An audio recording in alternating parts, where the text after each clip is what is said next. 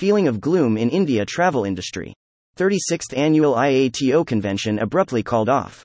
There is a feeling of gloom and sadness in the travel industry as the upcoming 37th annual convention of the Indian Association of Tour Operators, IATO, has been called off.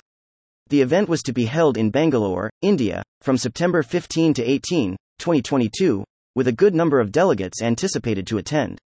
IATO President Rajiv Mehra and others have expressed disappointment with the Karnataka Tourism Government Department backing out from supporting the convention after agreeing to host and help in Gandhinagar, Gujarat, at the 36th convention last year in the presence of the Honorable Chief Minister of Gujarat and over 750 delegates.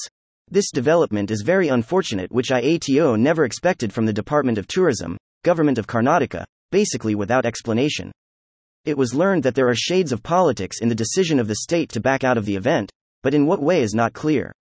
It is not very often, in fact, it is rare, that an industry convention is called off only a few weeks before the event.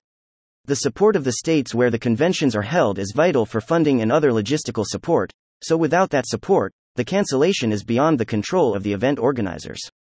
IATO had booked 400 rooms at Hotel Hilton, Hilton Garden Inn, and the convention hall but had to release all bookings due to the withdrawal of support from Karnataka Tourism. An interesting program was being chalked out, which will now have to wait until the event can be rescheduled, possibly to be held in December.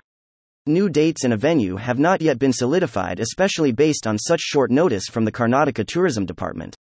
Alternative cities and states are now being explored to hold the convention later in the year, which would probably be in the month of December.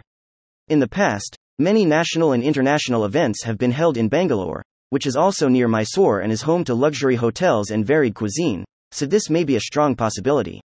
More news about India.